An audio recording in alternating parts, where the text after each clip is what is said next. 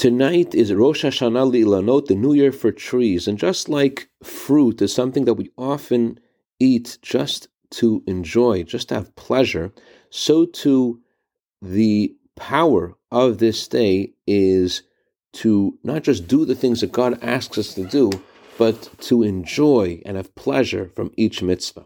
But what do you do if you get ticked off so easily?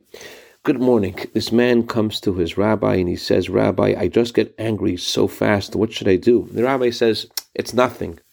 But the man was a little surprised because he knows himself and it's not nothing. It's not to make light of. But that Shabbat, the rabbi asked his gabbai, his attendant, please honor this man with Galila.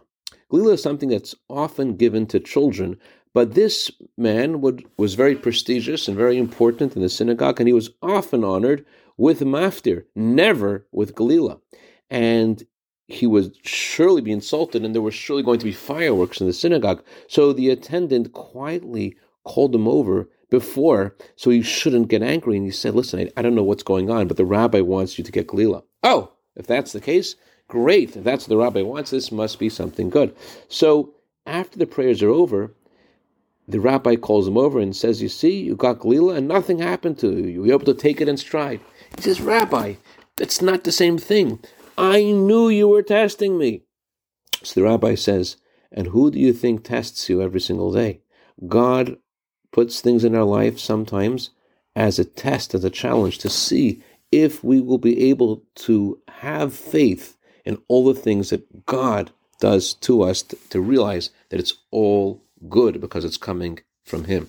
I dedicate our minute of Torah today to Aden Yehuda in honor of his upsherin today. May you grow to Torah, Chuppah, Ma'asim Tovim.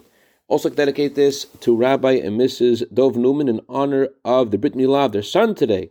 And L'iluy Nishmas Chaya Rivka Bas David, whose anniversary of passing is today. May her neshama have an aliyah. And may she be a good intercedent on behalf of all her family for all good B'soch Klal Yisrael. I also dedicate this to Rabbi Yoel Oberman and to Esther Sassunkin in honor of their birthdays. So, of bracha v'atzlacha begashmis Have a wonderful day and just enjoy.